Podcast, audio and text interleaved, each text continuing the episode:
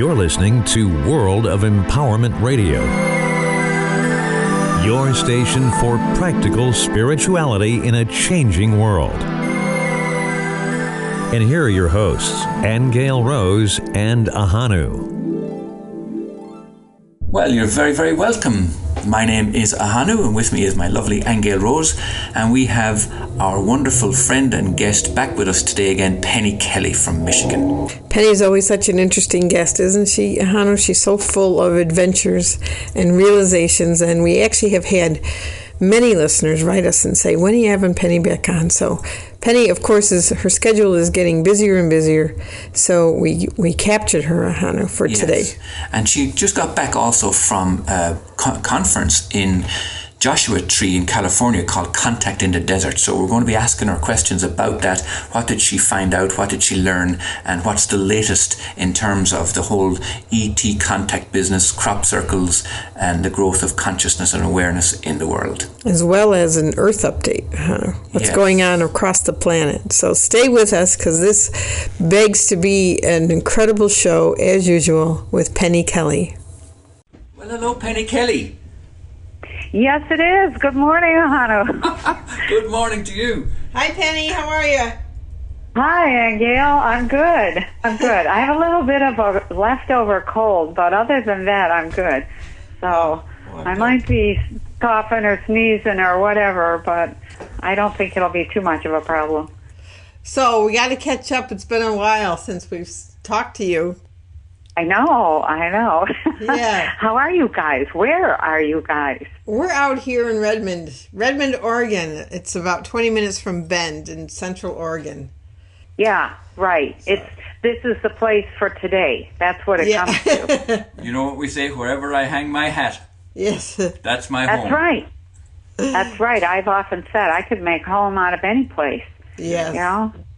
Well, you've been very busy lately, so tell us. Let's start our conversation by talking about the. Uh, was it Contact in the Desert that you were at in Joshua Tree? Uh, yes, that was quite the experience. Oh my! Mm, tell us. I, um, you know, I I went out there. It was it was one of those things that just um, mushrooms. You make a decision, and that decision for me was made in January. I'm, I, I thought, okay, I'm going to um, someplace where I can put my ear to the ground and hear what's going on in, among the people who are into the New Age thing, who are fiddling with UFOs, who are talking about spirituality, you know, all that kind of stuff. Right. And it was just an arbitrary decision um, because I was trying to get a hold of Graham Hancock, and he was going to be there. And I thought, okay, I'm going.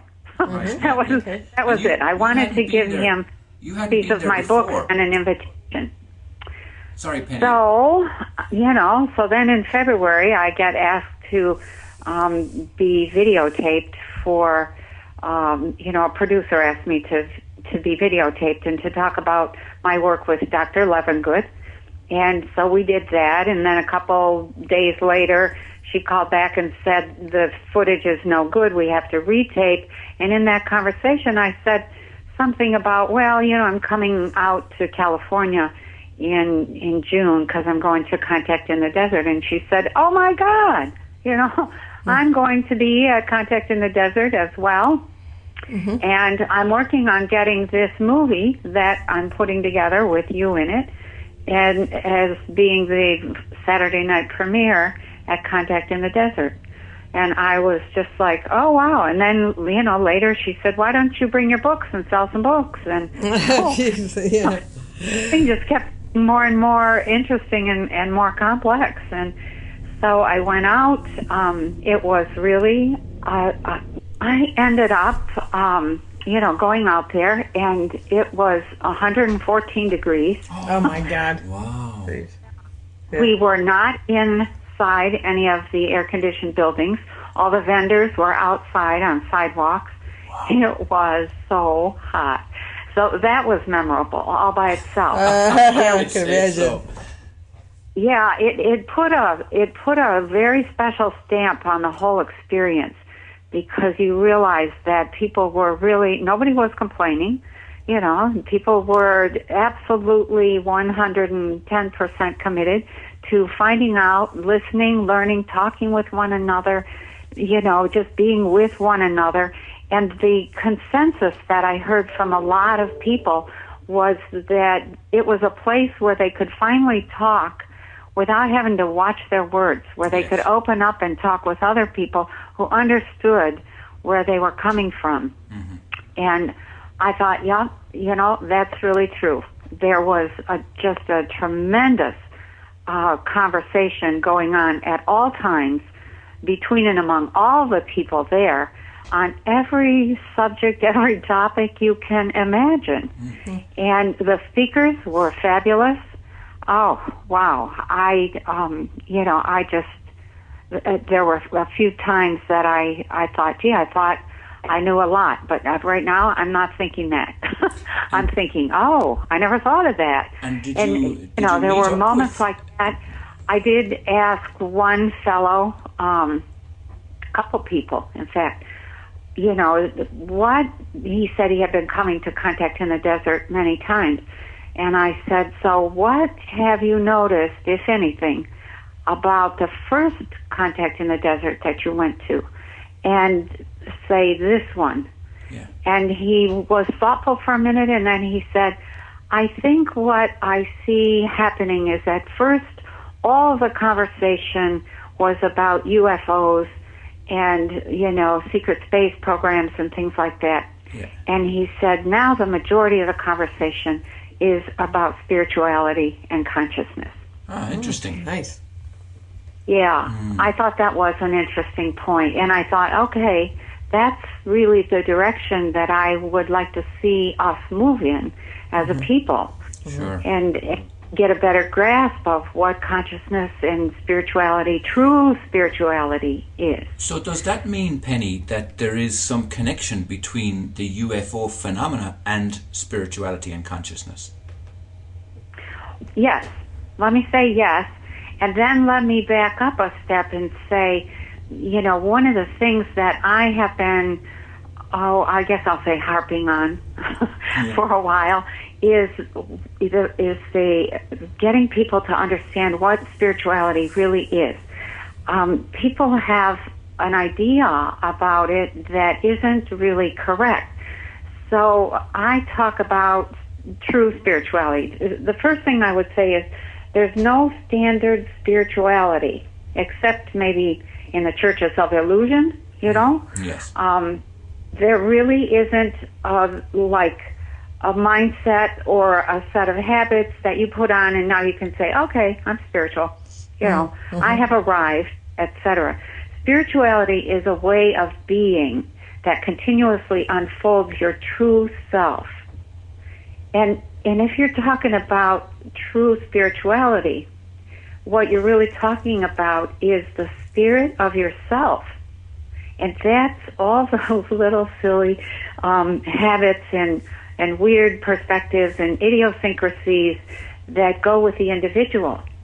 And so when you are going to develop your spirituality, you have to develop your personal approach to life. The spirit of yourself is what you are working with and what you are expanding. And so if your passion is, you know, like for me, is for consciousness, you'll pursue that no matter what else you have to do. You'll pursue that study and, and trying to get a grasp of what is consciousness and how does it work and how does that underlie reality, etc.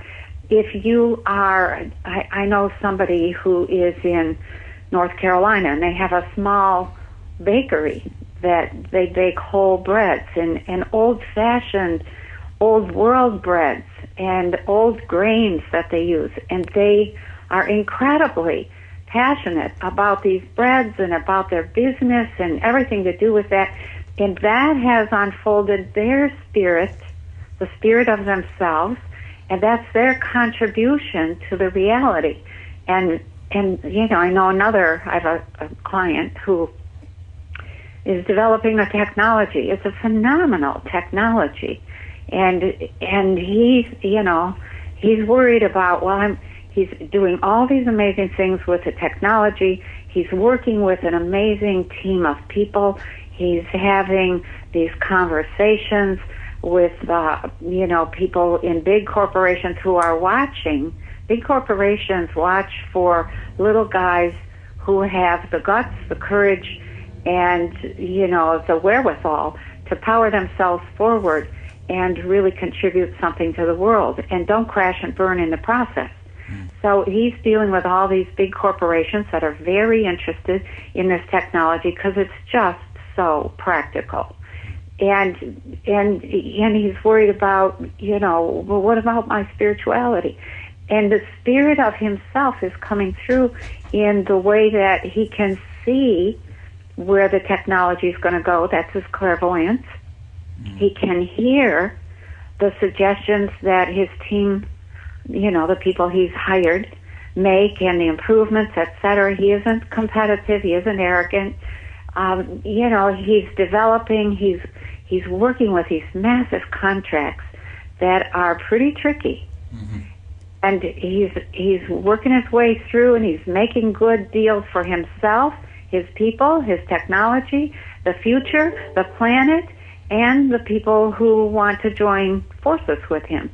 And that's his spirit of himself. Mm-hmm. Yes. That's his spirituality. Mm-hmm. And his third eye and third ear and all that are fully awakened well, in just in that. Yeah. So I think we need to redefine spirituality and stop thinking of it as a particular diet or a particular kind of food or a particular yes. kind of knowledge and say, you know, who are you? Yes. And and what is the spirit of yourself? that you are developing. Well, if you, you pop know? back just for a moment now to the contact in the desert in Joshua Tree, and uh-huh. tell, and tell us, did you end up meeting Graham Hancock? Yes, I did. It was it was great. I yeah. uh, had written him a letter in January, and I had put together four of my books, and a, an invitation in the letter to come to Lily Hill Farm if he was ever in Michigan and and I said I just want to give you these books because I think it will further your understanding. He touches on consciousness, and he's been so con- criticized. He's been torn apart mm-hmm. because of his statements about consciousness, and he's right on track. And I wanted those books to support him and his understanding, and so we had a little conversation and um, and I did invite him, and I gave him a letter, which was, you know, six months old at that point. right. And, um, you know, and I listened. I also attended his talk. It was one of the very few things that I was able to attend. Um, and, and it was just, it was great. He, the man is out there. He is doing his work, following his passion, and the things that he is coming up with are phenomenal in terms of of the ancient history, true history. Um, you know, I wanted to support him in terms of his willingness to say, no, I don't think it happened that way. And no, I think that that's not correct. And here's the physical evidence that this is what happened. Right. And so, you know, and I made that decision when I was reading Underworld that I had to talk to that man. Can you give and us a little more specific details, Penny, on what he actually is saying in a nutshell? Okay, so let's um, so let's just take Underworld, his book Underworld. It's a big, thick book. Um, what he had done in a previous book was to notice that, um, you know, there were. He, I guess he was he spent his youth in India, and he noticed that there were stories of buildings that had once been visible out in the bay that were now underwater. And mm-hmm. and so he would talk with old guys or old people, um, you know, some of the elders of the area, and and so long story short was he started researching the idea of the flood. And what he did was to discover that, and he, I mean, he put together a ton of information from archaeology and history and geology and all kinds of stuff. and and basically laid out this story, this uh, series of events in which there were three major floods at the end of the last ice age, how they happened, the fact that there was a a meteor explosion over North America and and possibly over uh, Europe as well that melted a tremendous amount of ice all at one time, created a huge, huge lake on top of the of the ice, another lake underneath the ice, and that ice, that lake was dammed until suddenly some of the ice melted enough and broke through. The temperature was rising rapidly, and these massive, massive floods just roared across the land, washing everybody and everything into the sea and raising sea level sometimes as much as a hundred feet at a time. There were three separate floods at three separate eras. I think maybe around fifteen thousand BC, uh, maybe twelve thousand BC, and ten nine or ten thousand BC. Mm-hmm. Yes. And so he went looking. He said, if if there were uh, people living on the coast, and you know, like they are now, everybody gathers along the coastline. Most of the population is on the coastline of our world, um, not in the heartland. And he said, then there should be evidence of cities underwater. And and so he what he mapped out was that sea level had risen over these three massive flooding periods, um, about 300 feet, 300 almost 400 feet, 380 feet. That's a lot. In a matter of a week or two, and um, with each one, you know, 100 feet up, and then it's pretty stable for a couple of thousand years, and then 100 feet up, and then another 150 feet up. And when sea level rises that much, your coastlines are gone.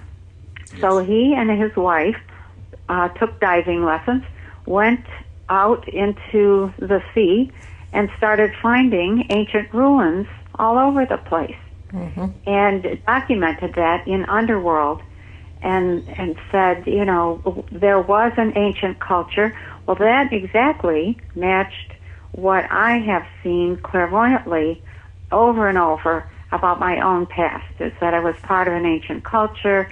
There were massive earth changes. We lost a lot of people, et cetera, et cetera. And so that was the connect because I was just finishing uh, writing the um, Consciousness and Energy Volume 3.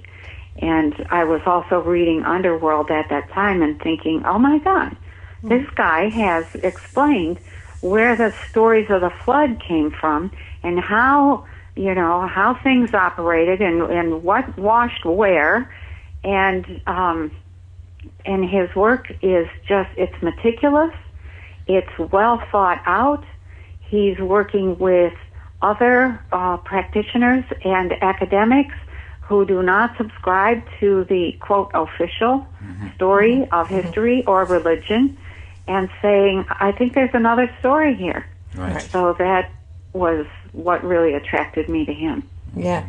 And what and what about yourself? I mean, you gave a talk yourself, didn't you? You know, actually, uh, no, I didn't. I did not give a talk. Um, uh, I have to say, yes, I did for about three minutes, but um, it wasn't a planned thing.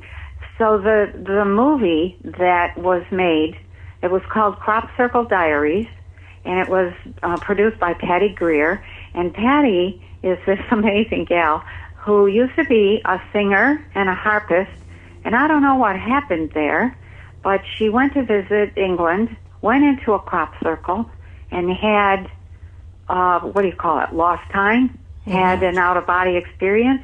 Lost three hours, and when she came back, said, "What the heck happened?" Right. and so she started going into crop circles, visiting them, filming them she, you know, went up, she hired an airplane, you know, went up, filmed a whole bunch of them, talked with people about their experiences, and she had all this footage that she was going to put into a movie that talked about the UFOs that were creating the crop circle.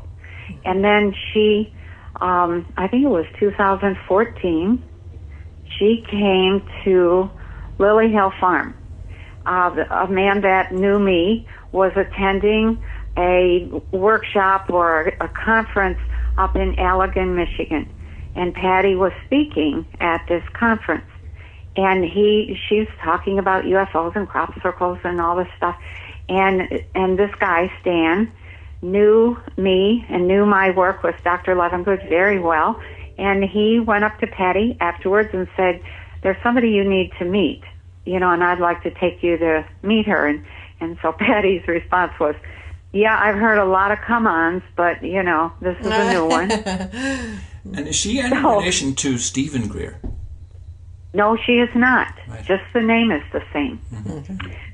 So, long story short, he it took him a day or two to convince her to come with him. He brought her here to Lily Hill Farm. We had a conversation for you know two hours, three hours. At the end of the conversation, I gave her a copy of Volume Two, Consciousness and Energy, Volume Two, and she's kind of flipping through it and seeing crop circle stuff and saying, "Wait a minute, what is this?" And I said, "Well, it's my book." And she said, "About crop circles? Why didn't you say something?" And I said, "Well, you didn't ask." so, no, so the the bottom line was that she was working with a Canadian broadcasting company, and they came and they filmed me and did a big interview, and then she ended up doing her own film and putting it together, and it's this really beautiful kind of. It's just the two of us, and you know, Patty's telling her story, and and some of her stories are amazing, just amazing. And then you know, it, it flips over to me talking about the science, and then back over to her, and then back to me, and it just weaves back and forth. And it's really pretty good. She did an excellent job. And it was the premiere Saturday night movie. It had its world premiere on Saturday, June, I don't know what day that was, second, third, something like that. And um and it was people were crying. They were raving about the the movie. And I just you know, I ended up on stage and said a couple of things, but um, you know, it was really I, I kind of was a movie star for a day. Yeah, that's great. So, what was the conclusion? Yeah, it was really what fun. It was Yeah, what conclusions and did you come so to about know that there was some truth out there that they could turn to. So Yeah. I was, yeah. So, what what are the conclusions then, Penny, about the crop circles? Um, the the conclusions, bottom line conclusions, are that the Earth is alive, it's living, it's conscious, it's communicating with everything in our solar system and beyond, our galaxy as well, and other galaxies. And the the almost all of the crop circles are mathematical, and they are, you know, you, can't have communication without some kind of mathematical pulsed frequencies, and there are shapes that go with those and sounds that go with those, and and, and so bottom line is that the Earth is communicating what her experience is, and she's willing to communicate with people as well. So you'll have instances, and there's been more than one, where somebody says, oh, "I want to see a crop circle about this," or I, you know, I would like to see a crop circle about that. And voila, mm-hmm. two days later, or the next day, or three days, there's a crop circle with that exact design. And some groups have done some research around that and and have experimented with that. And they get the design that they drew the night before, mm-hmm. and there it is in the field the next day. Why? Because we are conscious and we are communicating with the earth and she's listening. Right. It's just simple. Yeah, we have a friend, a group of friends who actually went to England and did just that. They had an Oh. intention that they wanted a um, six-pointed star to be in the center of a circle the next day, and sure enough, there was. Oh, Yeah, yeah. see? Yeah, So the earth is a very, very conscious being. She's not just this inert ball of mud. Right. And and she has raised us to become hopefully to become eventually eternal beings and take the whole system eternal. And we have a ways to go, but we're we're working on it. You know, there's um, so so let's talk about that for Well, before we do, uh, if you don't mind, Penny, let's just. We do need to take a quick studio break here, and we want to remind our listeners we're speaking with our great friend Penny Kelly, who's bringing us up to date and catching us up on the great uh, results from the Joshua Tree Conference Contact in the Desert, as well as various other news and information about consciousness in general on the earth. But uh, we will take this little break. We will be right back after this with some more news and some more information and some more great uh, revelations from Penny. So do st- stand by, stay with us. Ahanu's book, The Reincarnation of Columbus, is his true story of the loss of his first child, his pain and struggle with grief, and the guilt that followed. It forms his entire philosophy of life and is a superb rendering of the unfolding of spiritual awareness. The reincarnation of Columbus is a true epic voyage from the pain and sorrow of a father's grief to a new world of empowerment, love, and forgiveness. Get your copy on Amazon.com or on Kindle for $2.99 by searching for AHONU or visit http colon slash slash the reincarnation of Columbus.com. That's all one word. The reincarnation of Columbus.com. All right, we're back now with our wonderful friend Penny Kelly, who hasn't been on in a while, and now we've captured her, Hunter. So Yes. she's she's back with us. She's getting so busy these days. We have to get her when we can. We do. And you know something, Penny? It's interesting that a lot of our listeners actually co- connect with us. And many, many times they say, "When is she coming back? When's when are you get- coming yeah, back?" when Yeah. getting her on again?" You know, you you really do bring people up to speed, and the way you deliver the information about consciousness is very easy to assimilate and to understand. And also, one of the wonderful things that I personally love about you is the way that you're able to cross that bridge between what might be a very difficult subject or a you're crossing the bridge between spirituality and consciousness and practical real life and I think that's a wonderful thing. You know, Ahanu, I somebody just I can't remember who it was said to me just within the last week. I remember the first time that you walked in the room to give a talk, and you looked like a libra- librarian, and you opened your mouth and you started talking about sex like it was you were doing dishes. I just laughed. I thought, well, yep, that, that's it. You know. so, and and I'd like to say one more thing about my observations at contact before we close the Joshua Tree thing. Um, in fact, we don't have to close it at all. But I I attended a, a panel discussion. It was hosted by David Wilcock on I think it was mm, Monday, Sunday night or Saturday, whatever, Saturday night maybe, and um, and there the question that he asked each one of the panelists was something directly about UFO experience or meaning or interpretation, etc., cetera, et cetera.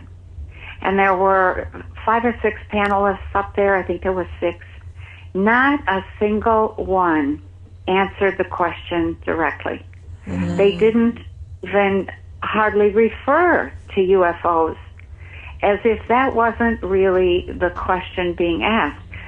So it, it gave a little bit of of oompah to the statement that the gentleman made to me that what he had noticed was that the conversation had changed from UFOs to spirituality because everything that each one of those people said had to do with their work in the world, whether that was biology or archaeology or reporting. You know, these were uh, people like Jim Myers and I think Patty Greer was among them. Um, there were a couple other people up there that big names. Um, somebody that Graham Han- Hancock wrote a book with. Um, I don't I don't know if his last name was West or if it was one of the other people he wrote a book. What's that guy's name? But Anthony West. That's part of his name anyway. Anyway, he has a Yeah. name. He has a name before that, but it's something Anthony West. I don't think it was him, but um, but but that's one of the people he has written with. Okay. So, but not a single one of them said anything about UFOs. They all talked about their work in unearthing the the truth about the reality we live in. Hmm. And I thought that was a very interesting kind of of statement by this group of six. all you know, each yeah. had 15 minutes to speak, and Yeah. and I listened very carefully.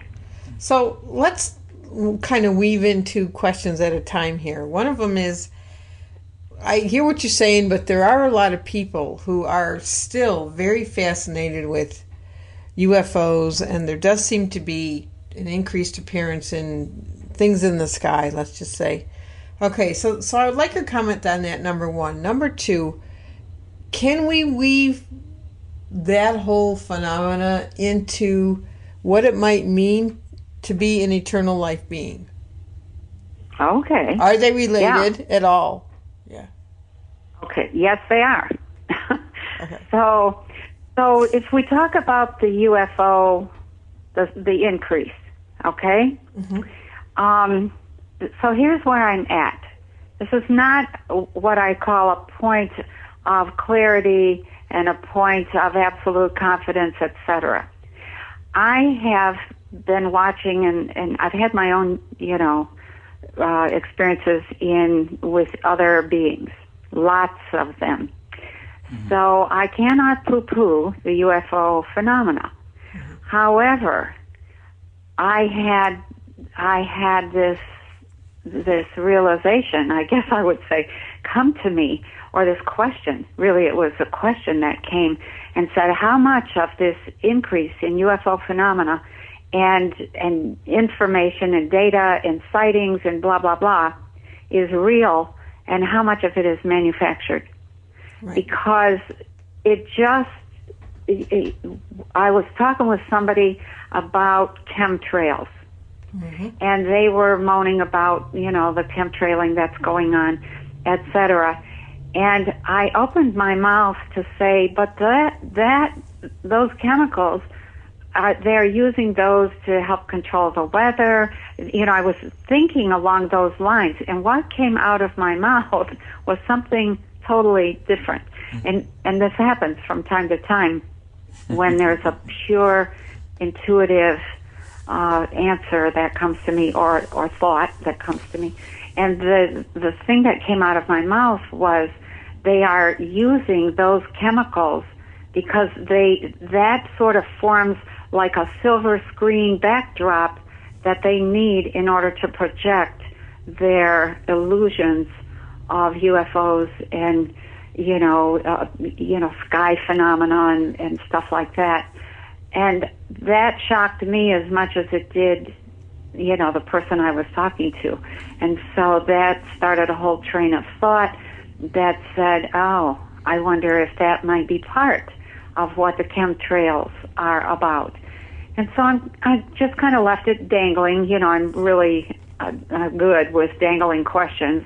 I'm not in a hurry to answer something until I have, you know, some kind of evidence or some kind of. So let me Proof. Help me understand this now. What you're saying? It's like a hologram screen now. Yeah, is it like you know the way in the old days when they used to make photographs, you use this silver oxide or silver dioxide, I'm not sure what it was, but some chemical to, so that you could form a picture. So are you saying Yes. that are you saying that these chemicals that they're spraying in the sky allow the formation of some kind of an illusion in the sky? Is that more or less what you're saying? That's what I'm saying. Wow. And saying is that there's a there's been quite an increase in the number of sightings and and phenomena and, and people reporting. A lot of people are reporting weathercraft because they don't know the difference between weathercraft, which are incredibly sophisticated in their triangular in shape, um, and they do make weather. They do control the weather, but the you know there are other kinds of events and things that are happening, um, and I think that those I'm I'm wondering if you know Carol Rosin is one of my is one of my friends, um, and I've you know been to her house and and stayed at her place, and you know she has talked about Wernher von Braun giving this warning that you know they were going to use UFOs or an attack of UFOs um, to to get control of you know they just wanted control. Whoever the they is, we'll say the cabal wants control. Mm-hmm. So the whole question that that came about for me is how much of that UFO stuff has been reverse engineered. I think a lot. How how well have we learned to use plasma and energy in terms of uh, producing the kind of fuel. It's not even fuel, you know. The the propulsion that we need is, you know, how far along are we with that? We have phenomenal weapons that are space age weapons that we are hiding because they want to be able to use those and not take responsibility for the damage they cause for the, you know, there's weapons they use now to cause someone to have a heart attack. Um, and you know they've they've used that and and they can say oh you know he just he had a heart attack. Oh that's too bad. It was natural. And it wasn't natural at all. It was a special weapon that just puts out the heart. It just stops and it doesn't start again. Hmm. and there are other weapons phenomenal weapons plasma weapons that do very strange things and very powerful things. And I'm thinking that, you know, the question I'm asking now is how much of that UFO stuff is really us? And they're, you know, increasing that and very slowly, very gradually. There are really, you know, other beings from other dimensions, but you have to have uh, unless they become, unless they materialize themselves and then crash here, you have to have higher consciousness. You have to be able to move to other dimensions in order to really deal with them effectively. So, because they can traverse the dimensions in ways that we have not learned to do as a rule. So, I'm very suspicious lately of all of the UFO stuff because I'm thinking that, you know, they wouldn't have to have an attack. All they'd have to do is promote all these stories right. and produce of mm-hmm. these illusions in the sky. Mm-hmm. And, you know, and that's all it would take. And the, the whole mythology around UFOs would, would develop. And that's right where we're at. Right, right. All right, now how does this connect to us being eternal life beings? Um, oh, this was my favorite subject, thank you. it's one of mine as well. okay. Uh, so, um, so if we are going to evolve ourselves, we have to begin moving toward enlightenment.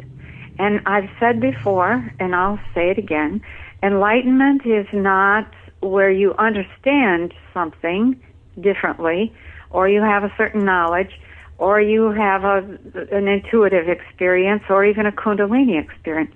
Enlightenment is when the body begins to turn into light.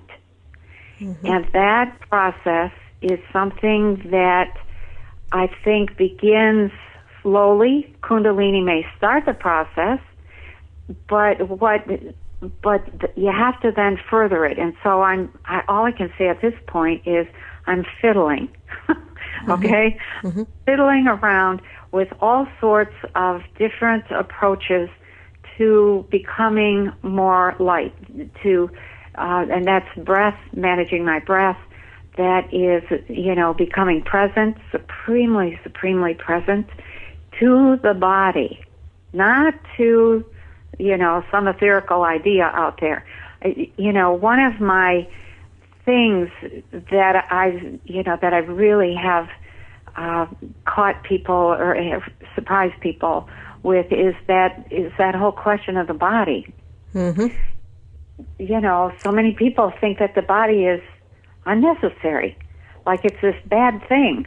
and it, Yeah. you know, and it's a nuisance, and they're going to transcend or ascend, and they're out of here, and you know, and that just isn't the way it works.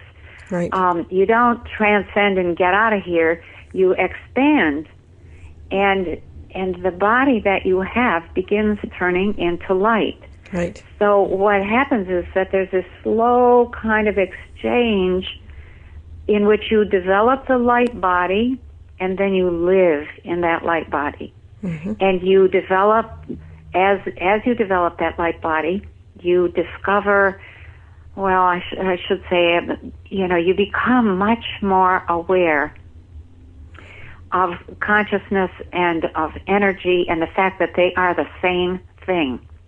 Right. And now, so it's good that you're bringing this up because, you know, there's teachings like the Course in Miracles, for example, okay, that really, you know, says that the body was made uh, to separate yourself from God and that, uh, you know, it doesn't make it bad, but it basically says we've been using it to keep ourselves separate. And that's one thing. And then I hear other people who are into the UFO thing call it a container, which just makes me cringe, you know? Oh, that's that's just a container that you're just going to throw away when you don't need it anymore. And I have to Uh-huh. say that it has taken me up until you know, I'm in my 60s now to really appreciate all of the life force energy and the, the sacredness that's inside the human body. And Yeah. and you know, and I did have a dematerial experience one time. Actually, it was through meditation, and um, where I became the light, you know, and my body just dissolved into these molecules on the bed. And you know, Uh-huh. the thing is, is you know, at the time I had three little children, and I remember having the thought when I merged into the light that said, "Well, what if I can't get back?" And as soon as I, as soon as I had the thought, my body started to put itself back together. And Right. and you know, I thought it is as easy as thought, but a particular level of thought. And and so, you know, I I've always gravitated toward anything that had to do with you know, physical immortality on one end, not because I may want to live forever physically, mm-hmm. but because it's it's a possibility. It's because you can if you want, or you don't have to if you don't want to. That that kind of freedom, to me, is part of the process, at least on a level. Okay, so what what do you think about all of that, Penny? I think that's right on. I I think that we have to go back. Let's say the Course in Miracles, or the Bible, or any of the sacred teachings that we've had over the last two thousand years. That stuff is deep, deep in the psyche of the average human. It is. yeah. And so, what you have to realize, or what you come to realize, is that there is this element of guilt and this element of shame, and this, you know, there's some element that is a core piece in each of the major religions that, you know, that just is based on something that's incorrect. It's mm-hmm. it is not the body is not a problem. It's all in the body. All of the answers, all of the secrets are in the body. Mm-hmm. And it the body is a is an expression of the consciousness. And so as the consciousness changes, you you're going to change with it. So the the point that I want to make about that whole like course in miracles or the the body is just a container and those kinds of statements is that all of the major religions and all of the major teachings have uh, come through human beings who have a bias and that bias shows up in statements like that that are not true and not helpful. Right. They just aren't. And we just have to recognize that just because that statement is made doesn't mean it's true. And just because it's part of that body of work doesn't mean it's true. And just because the, you know, that body of work has a, an unclear or inaccurate statement in it doesn't negate all the rest of the truth that is in it. Mm-hmm. So we just have to be much more um, attuned to the truth of our own experience. And your experience on the bed is a true experience.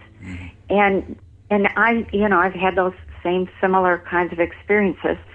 And I think when you become, when you begin to move toward becoming an eternal being, then you you have experiences like that, and they they pique your interest, and they draw you forward, and you end up saying, "Whoa, wait a minute, okay, let's rethink, let's re envision this whole process. What is this telling me? Right. What is this indicating?" So Well, you know, as the consciousness, you know, so let me just share one thing. Um, so when you, this is uh, something that um, it has to do with chakras. So when you have an ordinary individual, undeveloped, what you have is a lineup of chakras that are uh, straight up the body. And energy just moves through the body, kind of like a flood. And, you know, and the chakras take in energy, um, et cetera, et cetera, and they barely, they barely um, circle. When I say circle, they barely uh, rotate. Okay, Right. There's a minimum amount of energy coming in, and not much old energy coming out. but when you begin to develop, those chakras begin to move their locations, and new chakras appear, and and so what you get is this evolution of the energy body. You have to be able to um, how do I say this so it so it creates a picture? You have to be able to develop the light body and to take in and manage enough energy to hold the light body in a particular configuration because it changes shape as you evolve. Right. And the more that you evolve yourself, the more that you uh, run into, um, you know, new chakra locations in the body. Uh, the body become it gives it begins to generate light. Right. So, um, I have when I was at Contact in the Desert, I was up on the stage on Saturday night after the movie was over, and and you know I was there with Patty, and she was talking, and then she handed the microphone to me. I don't even know what I said. Um, I was just so shocked. I was so unprepared. But I'm up there, and you know there's this huge amphitheater and big screens on either side, and you know we're on this stage in the center, and these big monitors, gigantic monitors, so that everybody could see, are off to the sides of the stage. And later, when I got the photos from that, you know, from that moment when I was on stage, you could see everything on stage and you could see Patty and what she was wearing, and all you could see of me was this gigantic ball of light. Uh, and I thought, you know, I was disappointed for a minute. I thought, oh, you can't even see me. What the heck is wrong? And I looked at that. The, there's that ego. oh, um, okay. It was a gigantic ball of light with a microphone sticking out of it. oh, that's funny. That's interesting. Yeah, and so I I had thought until that point, you know, I'm I'm not getting very far very fast, but I'm going to keep going with this. There's there's got to be, you know, it's like all of my research. You start and you stumble around and you keep you keep at it. If you give up, you're done. Right. Yes, yes, If yes. keep at it, you don't know what you're going to learn, but Let you're me- going to uncover something, and that will generally be really valuable, Let me really ask you this interesting. question, uh, Penny, because um, many, many people who would regard themselves as light workers have this kind of a fear that they they're they're being targeted or that they're being victimized in some way, and Psychically attacked. psychically attacked. Yes. Now, do you think that that has something to do with the way you described the chakras beginning the evolution of their light bodies? So, are they kind of shining brighter in some way? Are they like a like a, a candle to a moth in some way? are they attracting the attention of negative forces because they're they're becoming more enlightened? No, I do not. And and your question is a great one because it leads to something that I think is really important that we are learning about energy and consciousness and the transmission or projection of energy and consciousness from individual to individual. So um, so let me let me uh, say this. You've all seen pictures of some somebody, a form, a human form, sitting and the chakras are lined up right up the center of the body and there's seven of them and they're beautifully colored and they go from red up to the top one is purple mm-hmm. okay and right. the orange yellow and green and blue and indigo and purple mm-hmm. and so that's your typical vision of chakras when the when the light body is fully developed you've all seen graphic drawings of the tree of life Mm-hmm. Yes. That is the that is the configuration of the energy body in a fully developed human who has achieved eternity, who has achieved immortality. And I have to say this, Angel, um, you know, people who have achieved that really are not interested in staying here. And mm-hmm. they come here because they have people here. They right. love those. They visit those people, but they don't stay. Right. Um, it's primitive. It's such a cruel place. Mm-hmm. It's we have such a ways to go in developing our consciousness. Mm-hmm. So um, now that tree, that, of, yeah, that tree of life pattern that you're talking about is that kind of like the geometric picture? Yes. Okay. Yes, it is. Okay. It, it is, and it's um, you know, it, it's a little it's a little more unique for each individual, but you get a specific chakra that just enlivens the liver, and another one that just enlivens the spleen, and another one for the heart. And mm-hmm. I think there already is one for the heart. But it, all of the major centers of the body get chakras that feed them energy constantly. Right. And that is what keeps the the being alive. Mm-hmm. That's what keeps the material, the matter, um, from disintegrating. It's mm-hmm. because it has a continuous and accelerated flow of energy into the system. Right. And that then produces more light, mm-hmm. and then you get this glow of light around mm-hmm. people. Mm-hmm. And that really is, um, I mean, that's something that we we don't see anymore much at all, if at all. Right. Um, so uh, there was a question that you asked. Maybe it was a Ahanu asked. What was, was your question, Ahanu? Yeah. Yeah, it was about att- attracting neg- negative, negative forces, forces. Yeah, because you're shining so brightly. Yeah. Okay, so let's um, let's say this. Um, what happens when you are uh, when you begin to awaken and you begin to be much more sensitive to the energies that exist? and you and in, intuition, the development of intuition, and clairvoyance and clairaudience and clairsentience and all of those things are are beginning to happen in that in that individual. So now they're talking to people who are not um, healthy, we'll say, mm. physically not healthy, or they're talking to people who have underhanded plans or greedy or who have tremendous fears. And because you are so developed, you're going to hear those, you're going to see those, you're going to feel those. And what we then say is, oh, we're under attack. We're not under attack. We are opening and haven't learned how to stay peaceful, how to stay quiet. You have to stay absolutely silent within yourself in a pool of peace all the time. When you are in that pool of peace, you can look out, you can talk with people, you can, you know, have all kinds of conversations. But uh, here's an example of a kind of transmission that we are not recognizing yet. I was talking with someone yesterday, and she's a teacher, and she had gotten sick with some kind of terrible strange bacteria that just played havoc with her gastrointestinal system. And and this went on for weeks.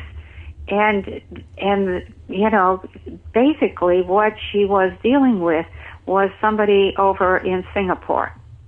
And and the what I picked up in that whole transaction between them is that she's inviting this person in Singapore into her life, listening, talking, etc. And that person, as part of their energy system, and it comes through the voice, is projecting exactly that bacteria or that disease or whatever it is and and that is something that we have to become aware of. Right. if you are a quote unquote sensitive mm-hmm. and if you are listening inviting opening to someone who is projecting a disease because it's part of their system they can't help it then you may pick that up. Mm-hmm. And you have to heal yourself and those that is why in you know we had the flu that just devastated the world in 1918 it just jumped whole you know whole continents. People project to their loved ones and they project what they are.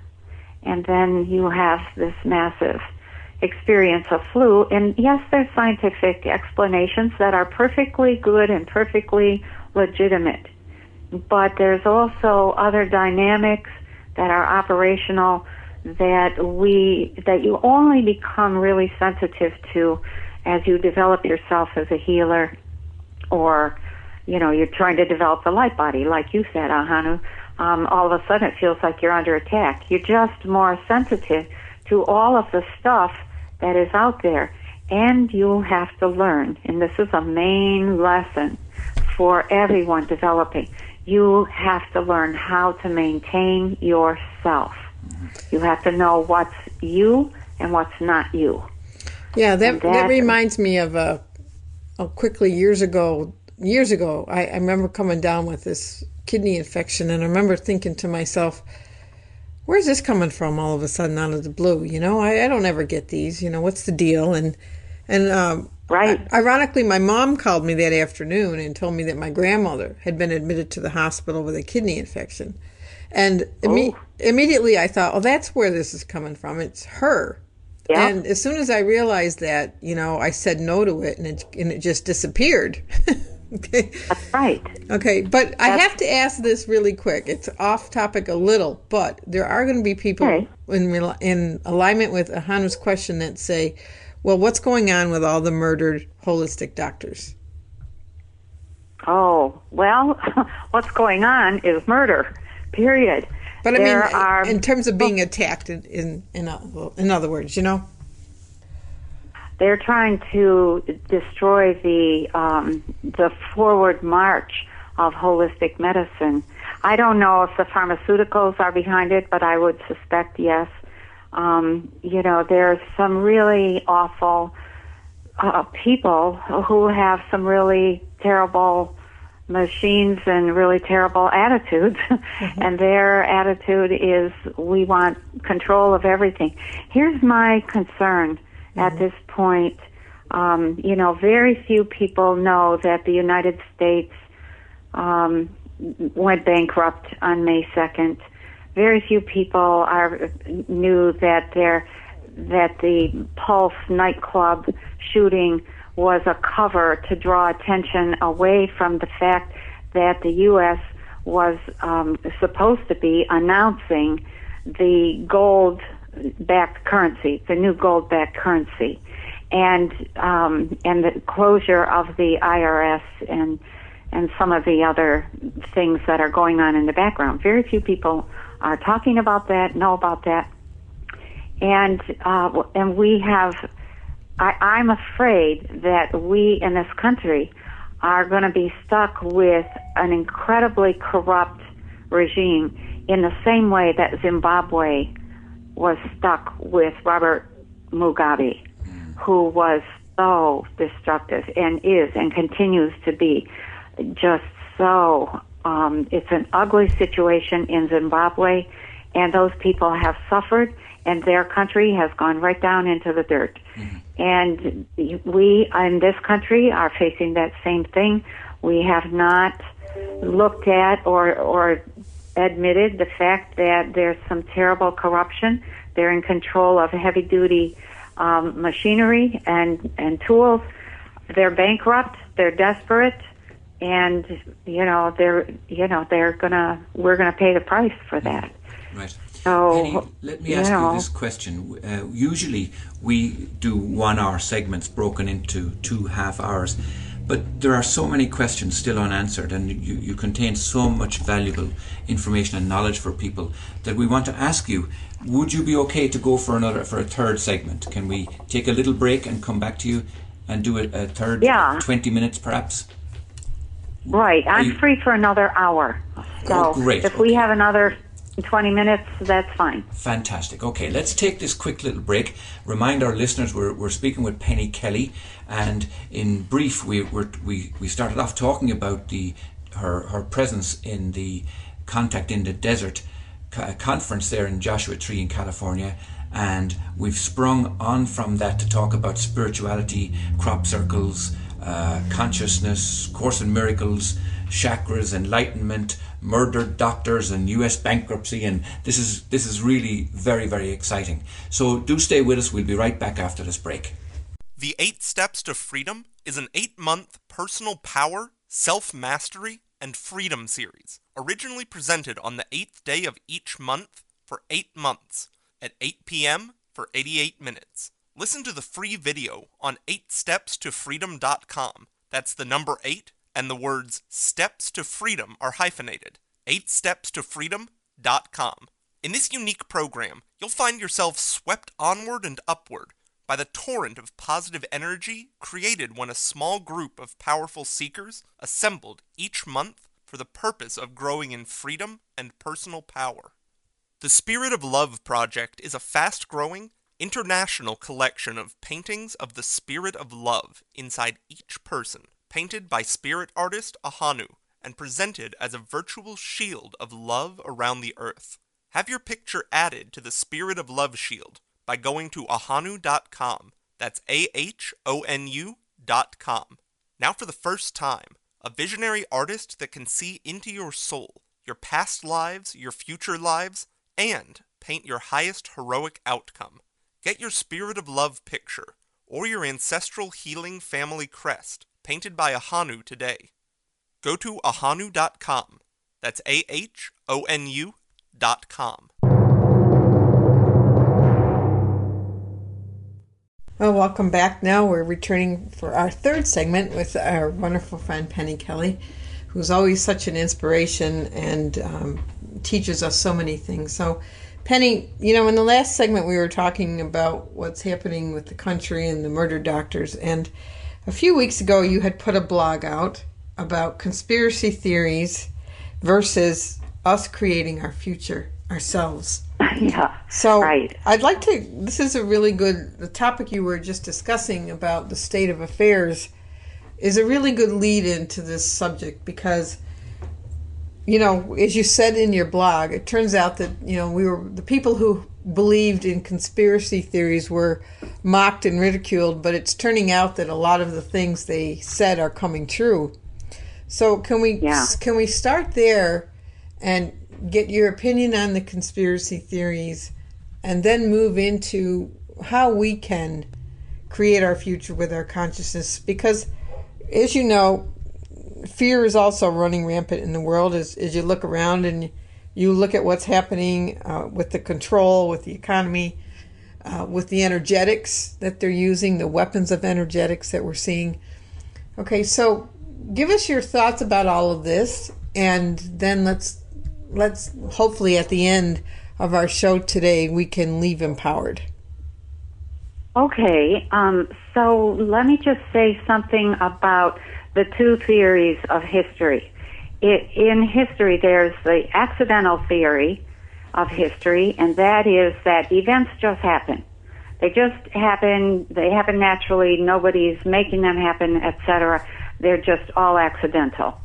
And the other theory of history is the what's called the conspiracy theory, and that is that there is someone in the background or some groups or whatever who are who have a hand in shaping the events that take place.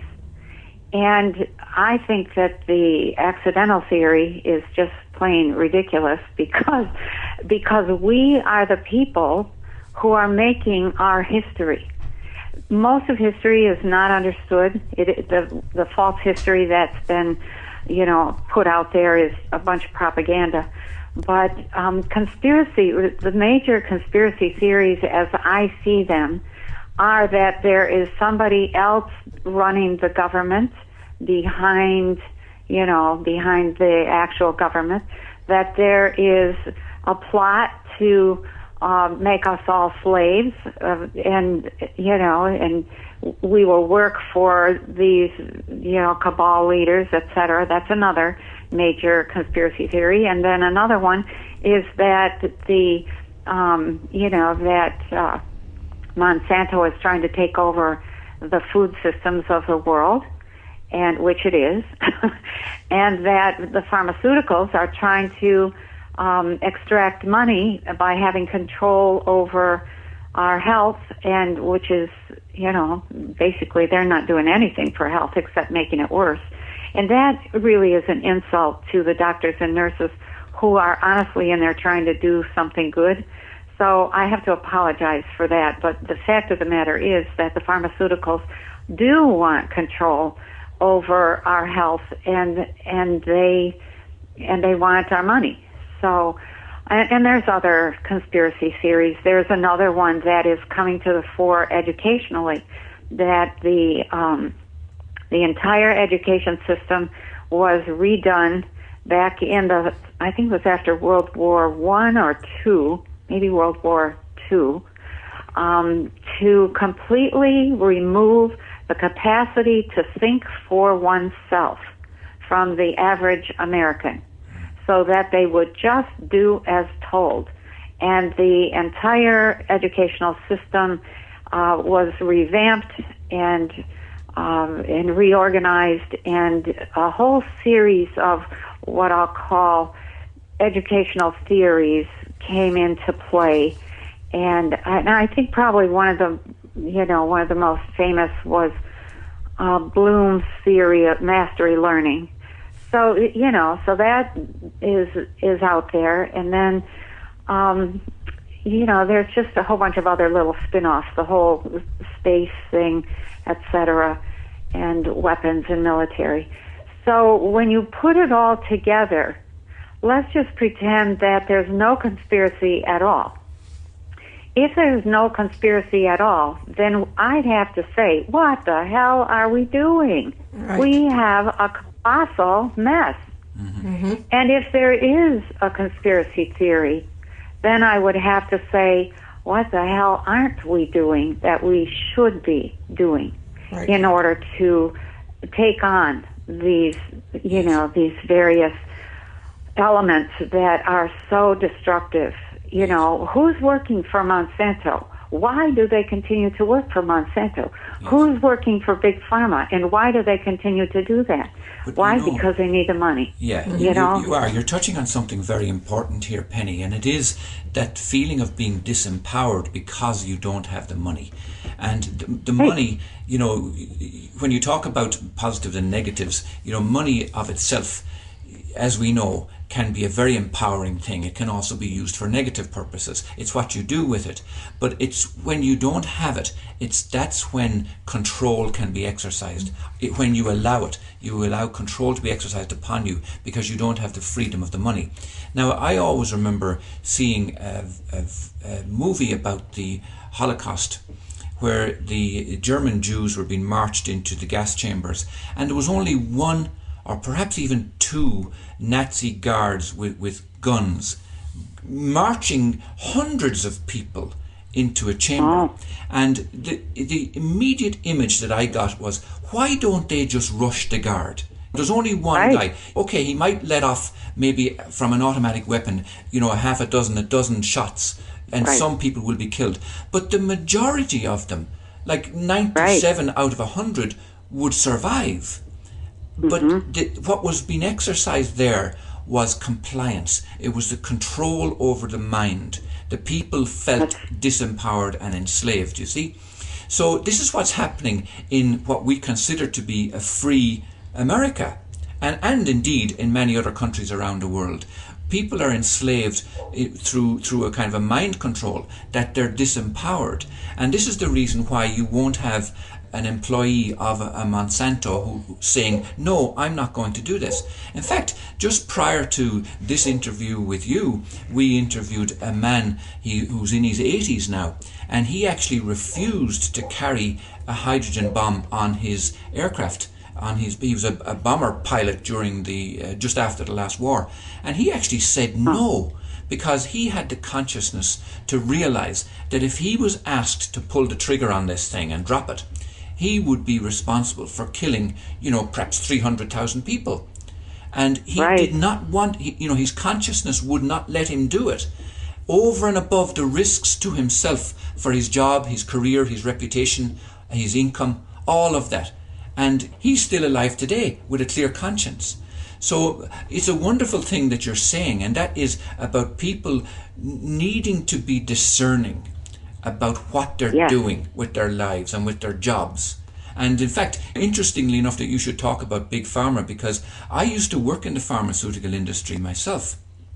And in mm. fact, at one point in time, I was such a trusted entity that I worked with two competing pharmaceutical companies in their Wow. IT department. Yeah. So I was very aware of what was going on. And I ended up having to leave it because I, I really abhorred the fact that people were taking these chemicals orally, internally, which was actually destroying them, all for the sake of a fear of not being healthy or a fear of, of death really was what it was. And the other thing also that I did in my life, because and, and it's why I can identify so strongly with what you're saying, is I used to work in the oil business. And I was drilling for oil in various countries around the world, in North Africa, in Egypt, Libya, Pakistan, all over the place. And Wow. and, and I was extracting this lifeblood of the earth, what's known in the economy as black gold. And it lubricates the tectonic plates, is what it does. It's it's it's a, a, a lifeblood of the earth, effectively. And I was facilitating the extraction of this for money. Now, while it's needed, you know, don't get me wrong, I understand the necessity for the lubrication of oil in engines and motors, but it can be manufactured uh, artificially. You know, you have artificial oils, and they are just as good and work equally as well. And cars can run on water and air and and uh, vegetable oil and all sorts of things. So I had to quit. I, I quit the business because it wasn't in my consciousness to continue to do that. So we do have the power inside ourselves, and I know this is what you're saying, but being disempowered through money is a horrific thing. It really is a horrific thing. And you know, it was it would be a wonderful growth of awareness, I think, if many many people around the world would say no to these kinds of things and say no to their governments when it's necessary to say no. Say no to their employers when it's necessary to say no. Do you know? Mm-hmm. And I think this is a, a, a wonderful development that is taking place where you do now have people who are standing up and they're standing proud and they're saying no. Yeah, here and there. Yeah, I, I read about one, you know, every so often, and I think, oh, yes, yes. And the whole thing about money, if you have been hypnotized away from the fact that you know what you need to do in order to survive on the earth, then if you go for the money instead of the skill set that allows you to survive on the earth, you're going to get caught up in it, in that game and mm-hmm. and you're right. It's a horrific kind of feeling of no power because the money is what fuels your survival instead of your connection to the plants that you grow the water that you collect you know and that has all been ridiculed as what do they call it subsistence living. Yes. and you know you just don't have all of the niceties of life and and yet you can have all of the niceties of life and subsist, quote unquote, subsist very, very well. Yes. if there were enough people who really retained some of the old knowledge of of how to how to live on the earth with the earth and for the earth then it would be a whole different reality. It would be a different world we just are i think we're going to have to face that somewhere in this next decade i think we're facing it now and you know i've just been so I would say alert would be the word to signals and signs that say, oh, you know, we're going down or it's coming apart. I think when Britain left the EU, um, that was like a big flag. We're going, you know, the the Western economic system has to change, Yes. and I see some really wonderful changes possible. Um, and I see the threads of some things in place. But boy, we have a ways to go. Yes. So do you And it could think be a little? do you think the Brexit thing is a positive thing, Penny? Yes, I do. You do. Okay. Yes, I do. I mean, I know there's people that have suffered because they lost money or because they lost power or or blah blah mm-hmm. blah. Mm-hmm. Or there's confusion. Well, you know, when when you make a massive change like that and you take back your power, mm-hmm. that is what goes along with it. Is that kind of confusion and uncertainty. And the and you can be very comfortable living in uncertainty the idea that we have all adopted that we have to know what's happening every minute, you know, not only in front of our face, but what's happening around the world. Um, you know, and, and therefore we're on our cell phones and we're on our iPads and we're on all kinds of stuff, checking what's going on around the world, and we're not paying attention to what's happening in our own body mind system or own local economy, Yes. then that's a problem. That is Yes. a problem. And, and what So- and what about Earth changes, Penny? I mean, as we're seeing, Ooh. um, you know, Yeah. you mentioned rising waters in the in the ancient past, you know, but you know we can look around the Earth and see that storms are getting more violent, and I do believe some of it's engineered and some of it isn't. But we're looking at, uh, I mean, you know, I go through this fear of flying, and part of the reason I do is you know, the, the weather's just not like it used to be. I mean, you, you find planes disappearing or all of a sudden flying in a Uh-huh. peaceful uh, airspace, and all of a sudden this weird storm comes up and it crashes. And, you know, can you give me your thoughts about all of that in relation to, you know, what we've been talking about in terms of our survival? Because it, it really seems like there is no safe place, actually, on the 3D level for people who think 3D. You know, I get asked that question a lot in readings, you know, where's a safe place to be? And, you know, Yeah. part of me says, well, anywhere and nowhere, you know? Uh huh.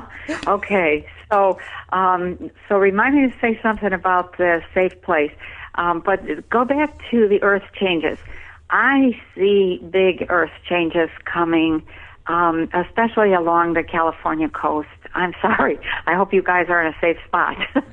so, um, I'm really concerned about what about what I see and what I feel and what I pick up just with Mother Earth, which is that she is hearing all of the distress and her, you know, her goal is to raise a population of people that are supremely conscious. And it's also to her, another of her goals is to raise a people who are at peace in themselves and with one another. And when that doesn't happen, she will shake things up and say, "You who? Hey, you know what's mm-hmm. important here? What you're fighting, fighting about and arguing about is not important." And so there's, you know, she does have some of that that I see coming up in, within the next six months, and that does concern me. Um, as far as like the financial system, uh, there was a point last year, maybe it was last year, September. I wrote about this whole thing about um, the financial system going down because of a massive virus, and and and that I was watching this thing unfold and going, "Oh my God!" And um, and I just got word this morning that in fact that plan is back on the burner again, and that it may actually occur. So I might have been a year early. Um, I actually didn't have a uh, you know a real good timetable. So I'm not going to say any timetable. I'm just going to say that that plan is back on the burner, and they're going to use that virus that oh can't be stopped and oh, it's wiped out everything, all of the finances, and oh, we have a new system. I don't know why they can't just be straightforward with us and say, look, what we've got isn't doing cause or isn't working because everybody knows it isn't working, and so let's do this. Mm. You know, why don't they just be straightforward? Why all these stupid games? It's like little kids who've never grown up are in charge of all the power buttons. Well, that, that's so, the answer right there. yeah, yeah. Penny. yeah. yeah. So, and, and as far as like where's a safe place to go, the best place, the safest place is inside your heart. It's in your consciousness. It's in your own home. And just pay attention to the urges that, that direct you over the course of the days and the weeks. And by gosh, if they aren't quote unquote normal, if you if you're having this terrible urge to do something, you know, that is out of the ordinary, leave work at one o'clock in the afternoon or something, you know, then do that. Follow your inner teacher. Mm-hmm. That's where the safety is. Yes. and yeah, and that is advice. the only thing that I think we can really trust. That in our relationships between and among those who have said, you know, I, I'm taking a stand for something good. Um, yeah. You know, there's a lot of people I think that have taken a stand for something good, but they're not connected to anybody else. Sure. Yeah. So that's a, an issue there. We need to know our neighbors. We need to assess our neighbors, and we need to be in enough communication with our neighbors that we can say, okay, I need this or I need that or or what do you need, etc. Mm-hmm. Yeah. So the the goal overall is to pay attention, not to have security. The security is in the attention. Right. Yeah. Now you have mentioned several times in the course of our conversation today about floods happening in ancient history. You've mentioned also about, you know, we talked about murdered holistic doctors, bankruptcy in the US, uh, conspiracy theories, earth changes. All of these kinds of things can lead to fear and turmoil inside people, and indeed that's what's happening in the world. Uh-huh. What now? What do you do personally? Because you have said we've we haven't learned to stay in our own pool of peace. So how do you, right. In the face of all that you know, and in the face of your awareness of what's going on in the world, how do you stay in your pool of peace? Um, well, first, I never get out of it. Okay. Um, second, I've adopted this. I guess I'd call it an attitude, um, and that attitude is one of um, stuff happens, all kinds of stuff. I can usually feel it before I see it, and and so I'm always watching, you know, to see what's coming up on the horizon. But I've adopted the attitude that I'm watching for what you might call pressure points or inflection points, where I could you know, in my pool of peace, be seeing this whole thing coming toward me, and there's a moment where you can deflect that or affect the course of that. Or is it, you know, it's, it, I call it a pressure point or sometimes an inflection point. So in myself, I have decided to create what I can that's good based on what the universe is serving that day for my meal. You know, that it's just that simple. I think that we have to we have to have some kind of inner authority that says, you know, I I have the right to make a difference in the world. I have the right to make a change in my own life. And and so I'm watching to see where are those moments that I can make a difference. And that I do that from that pool of peace and then sometimes it works, sometimes it doesn't, and you know there's all kinds of chaos and change and et cetera, and I just flow with it. It's like okay, we um, new ride, new rules. I've never, I'm, I'm not rooted in what I'm going to call uh, false security or ideas that tomorrow should be the same as today or any of that.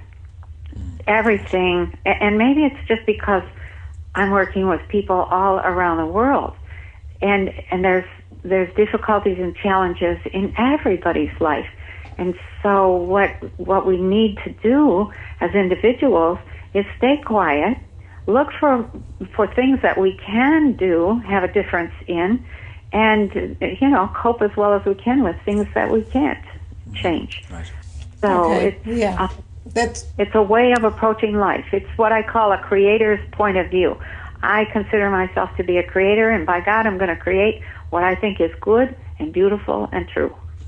And let's just springboard off of that as we conclude today's program, Penny, in terms of how can we all be using our creative consciousness to create a better future for ourselves as opposed to the one that, you know, is kind of we're being railroaded into unconsciously.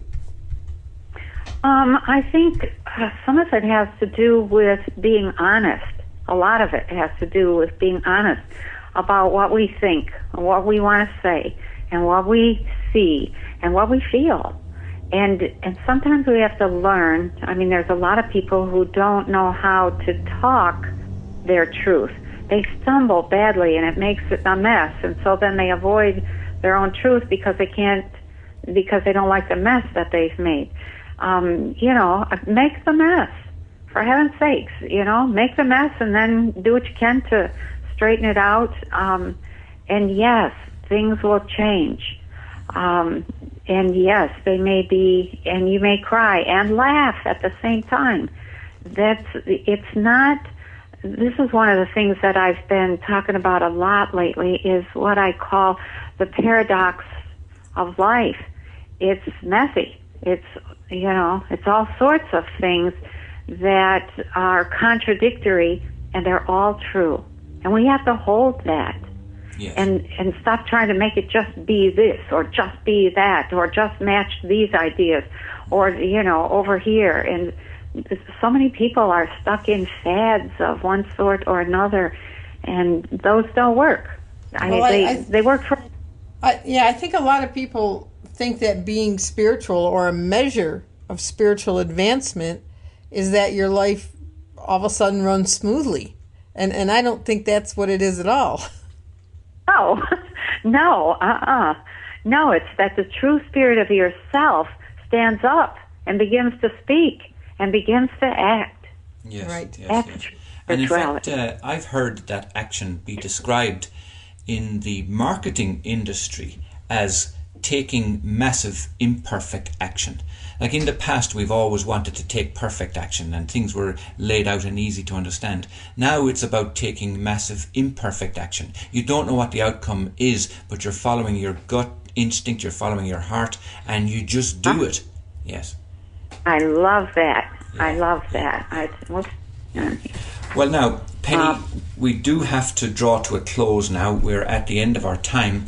And let me just, by way of bringing this to a, a close, I want to recount what we've covered today because you have given some very valuable advice and made some very interesting statements.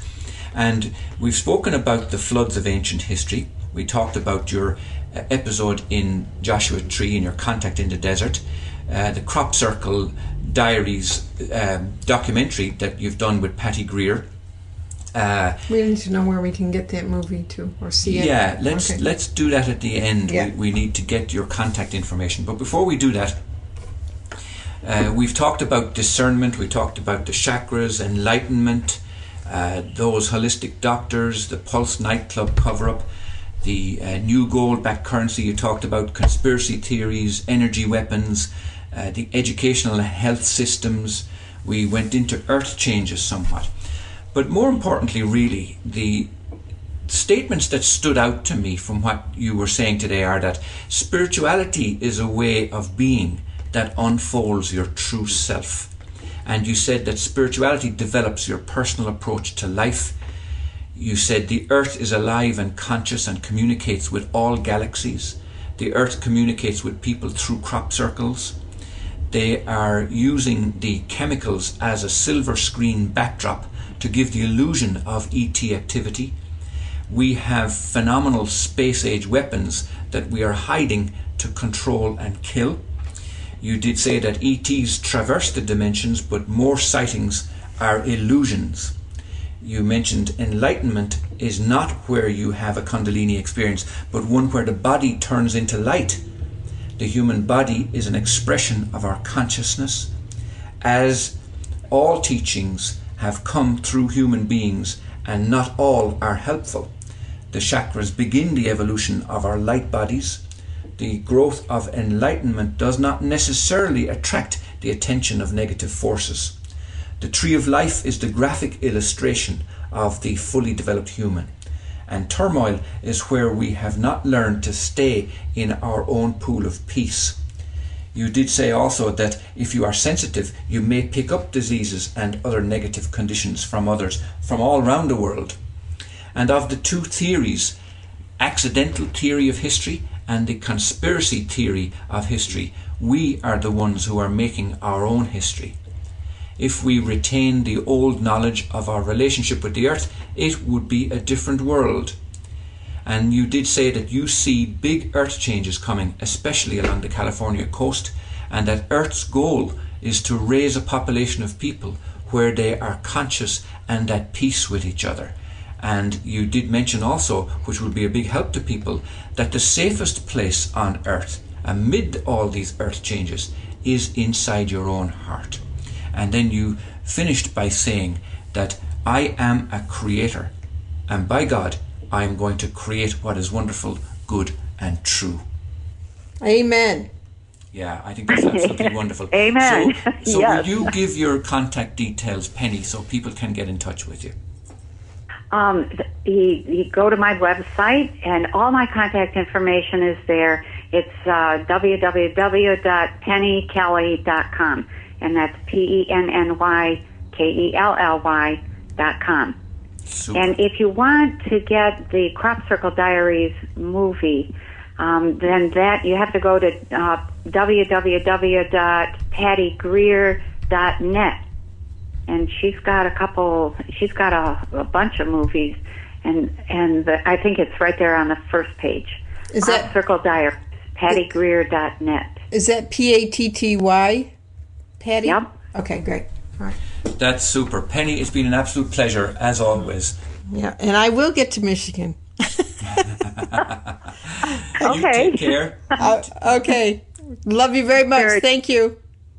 You're so welcome. Thank you for having me on. All right. Bye. Bye bye. Bye. You have been listening to Aingeal Rose and Ahonu on World of Empowerment Radio, your station for practical spirituality in a changing world.